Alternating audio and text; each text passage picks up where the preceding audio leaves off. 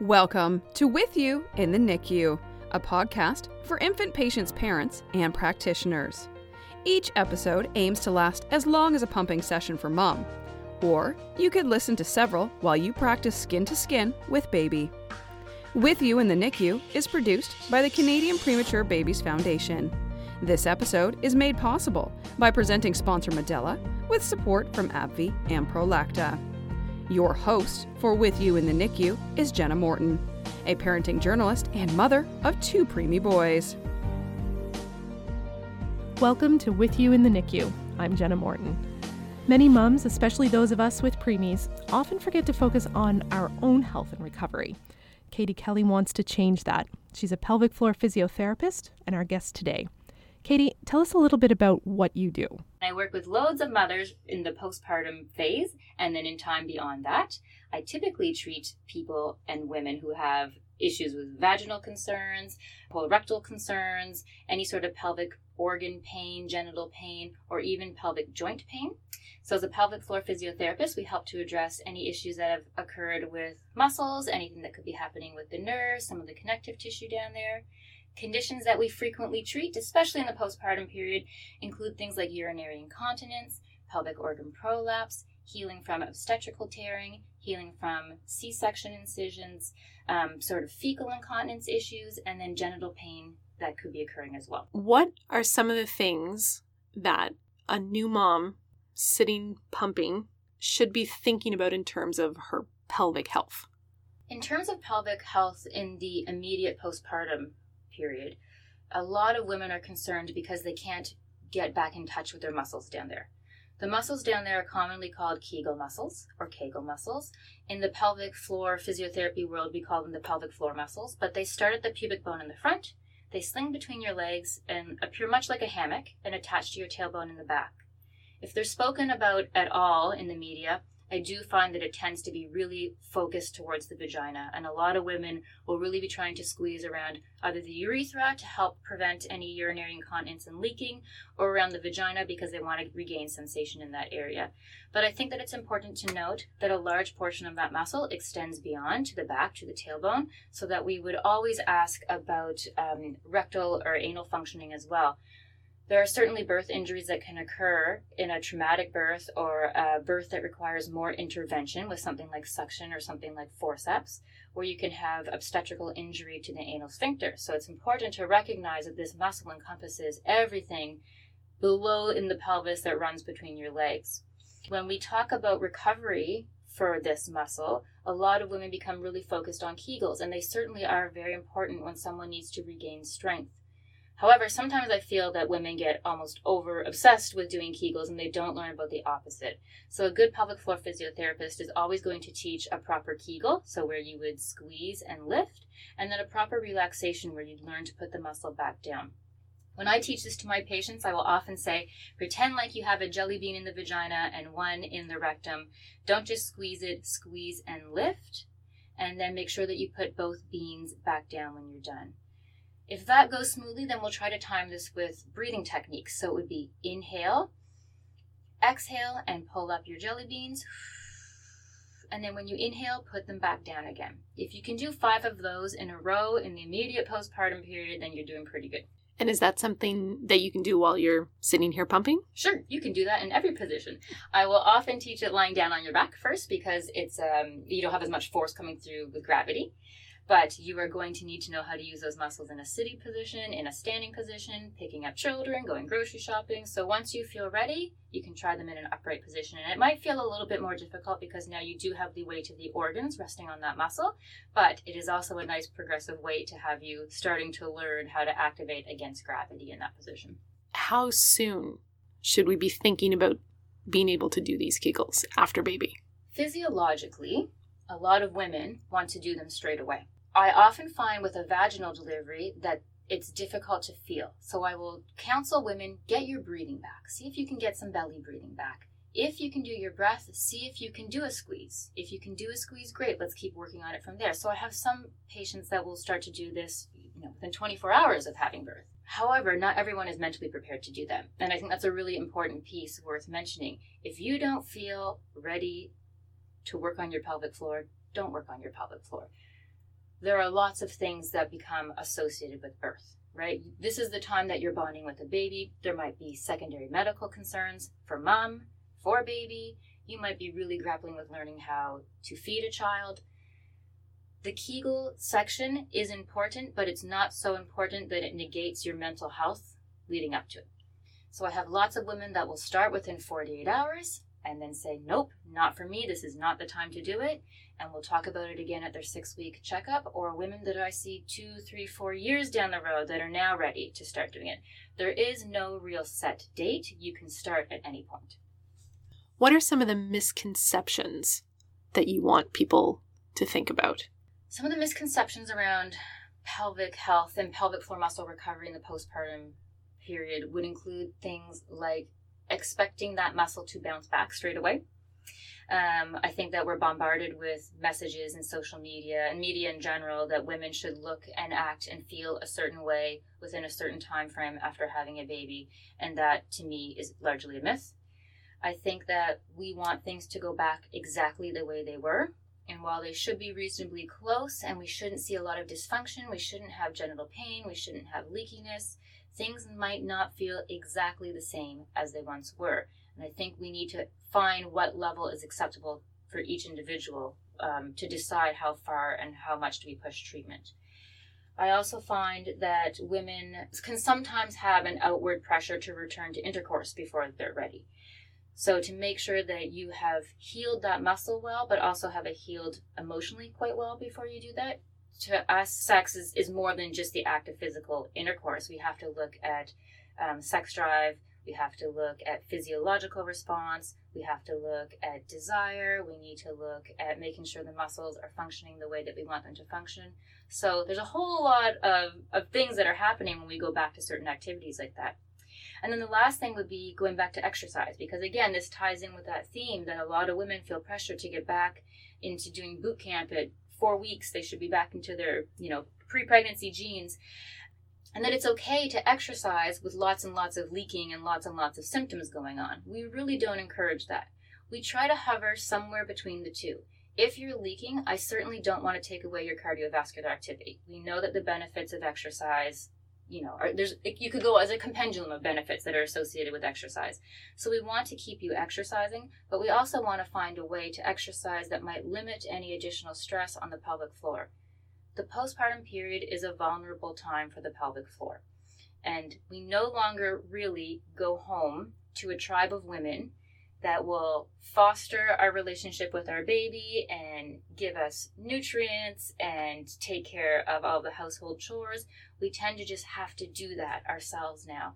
So, a lot of people will try to muscle through things that might be happening. And I would encourage someone yes, we want you to stay active, but maybe let's find ways to modify that activity to reduce a lot of force on the pelvic floor during a time when you're really still recovering.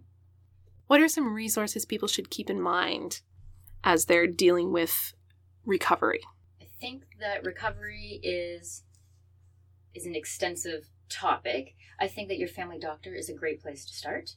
Your obstetrician or gynecologist that you're working with. So in Canada, we're usually set up with an appointment within six weeks after delivery. Um, but you also get some follow up care typically with your infant, um, maybe a little bit sooner than that. So some family doctors are happy to double book uh, a patient and see mom and see baby at the same time. Um, but we also have loads of pelvic floor physiotherapists across Canada. So I would put into your Google search engine pelvic floor physiotherapist in your current location, and more and more we're seeing that that sort of profession is becoming more and more popular, certainly in the major city centers, but now we're even seeing that in more rural areas as well. You can go online for resources as well. Um, there are lots of YouTube videos out there that are very helpful. Pelvic floor physiotherapists are certainly in the business of giving out some information for free, right? There are basics that we really do just want the general public to know out of the goodness of our heart. I tend to uh, encourage people to look at reputable sources. So, to figure that out, take a look at the person, see what their education is. Certainly, sites that have um, university backings or uh, medical establishments backing them are great um, but also just the leaders in the industry can help. So the last thing we'd want people to do is to suffer in silence. Go out, talk to your doctors, talk to your pharmacist, talk to your surgeon. If they don't give you the answers that you really wanted to hear, keep asking questions. What are some online resources that might help mom while she's recovering? So, some of the best online resources that I will refer patients to is um, the Post Baby Hanky Panky website. So, if you put in Post Baby Hanky Panky, it should come up. And that was started by um, a research and clinical psychologist in Halifax, Dr. Natalie Rosen. She gives loads of great advice on how to return to relationships with your partners after having a baby. So, some of the discomfort or awkwardness that you might feel about how to return to having intercourse, maybe things including like a lowered sex drive, trying to figure out how to navigate that pathway between being a mom, a first time, second time, third time mom, um, a new addition to the family, and then trying to still uh, address and honor a relationship that was pre-existing to that. So I really recommend what they have to offer. The tiny little cartoon-like clips that will go through some of those scenarios that might be all too familiar to some women. There's also a large component of healing that's included with birth trauma, and I think that sometimes that's glazed over much too quickly in um, in today's world. Just because baby has arrived earthside, uh, sometimes it's expected that mom should be happy with that but sometimes we don't address some of the trauma and the grief that's associated with the birthing process or things that had happened in the immediate postpartum time frame things like that would include something as simple as someone having to have a cesarean section who really really desired having a vaginal birth and again, the excuse is, well, you have a healthy baby, you should just be happy. But we don't know how much that vaginal birth might have meant to one of our moms, right? But also more dramatic things. So having to undergo anesthetic and not even be aware when a birth experience happened, having um, physical trauma like forceps or an episiotomy, and now having to cope with fecal incontinence, having you know, staff and hospital personnel tell you that a baby's heart rate is dropping and you not understanding what that means and to just being feeling like you're being thrown into this really um, and oftentimes it is you're thrown into this really an emergency situation. And that itself will require coping and healing strategies that oftentimes we can't address so it's becoming more and more aware. It's being discussed more and more in the postpartum community and with the healthcare providers that are working with women in the postpartum period. So I recommend that if you feel that there might be something off, that you feel that you just um, need to somehow cope with some grief around your birthing experience, then to check out www.birthtraumaassociation.org.uk. And then if you're looking for a local pelvic floor physiotherapist, you can certainly look at www uh, Canadian Physiotherapy Association.ca to find a physio that is specialized in working with pelvic floor, the postpartum period, pregnancy, preparing for future pregnancies, preparing for delivery, and dealing with all of your pelvic floor muscle concerns.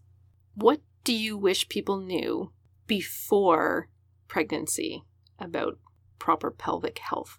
Generally, I wish that women knew there was something called pelvic health before they became pregnant.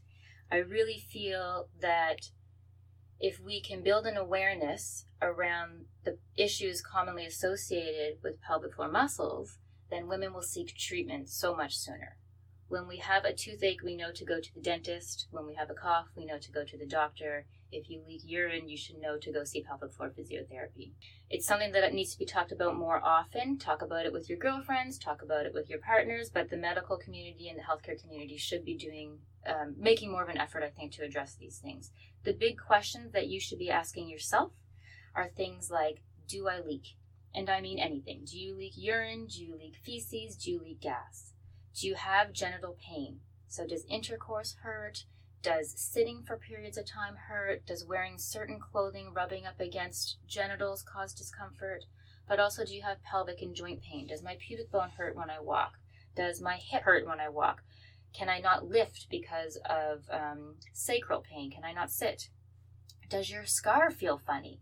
So you can have a scar in the genital region from a vaginal delivery. You can have an incision also. You'll have an incision also from a C-section you should be able to touch your C section scar. You should be able to look at it in the mirror. You should be able to massage it and move it once the healing period has happened. The same thing goes with um, an episiotomy scar or a scar from vaginal birth. It should not be hurting you. That's something that needs to be addressed. If you see the midline of your abdomen bulge, it can be something uh, that we call diastasis recti abdominis. DRA, but it, it's essentially a bit of a separation that can happen between the two six pack muscles. And by and large, that's a normal process that has to happen to grow a baby. We want it to come back together with good tension, with good function, and good coordination. And when those things don't happen, moms will complain of seeing a bulge that will happen when they sit up. Or if they've been standing for long periods of time, their abdomen will look different in the morning versus in the evening. Those are things that can be addressed, and it's helpful to address them because they could potentially help mitigate any other risks down the road, things like low back pain, potentially things like pelvic organ prolapse. Um, so it's something to have checked out, certainly if it's bothering you. Physiotherapy can help with that. Talk to your doctor. These symptoms can be improved.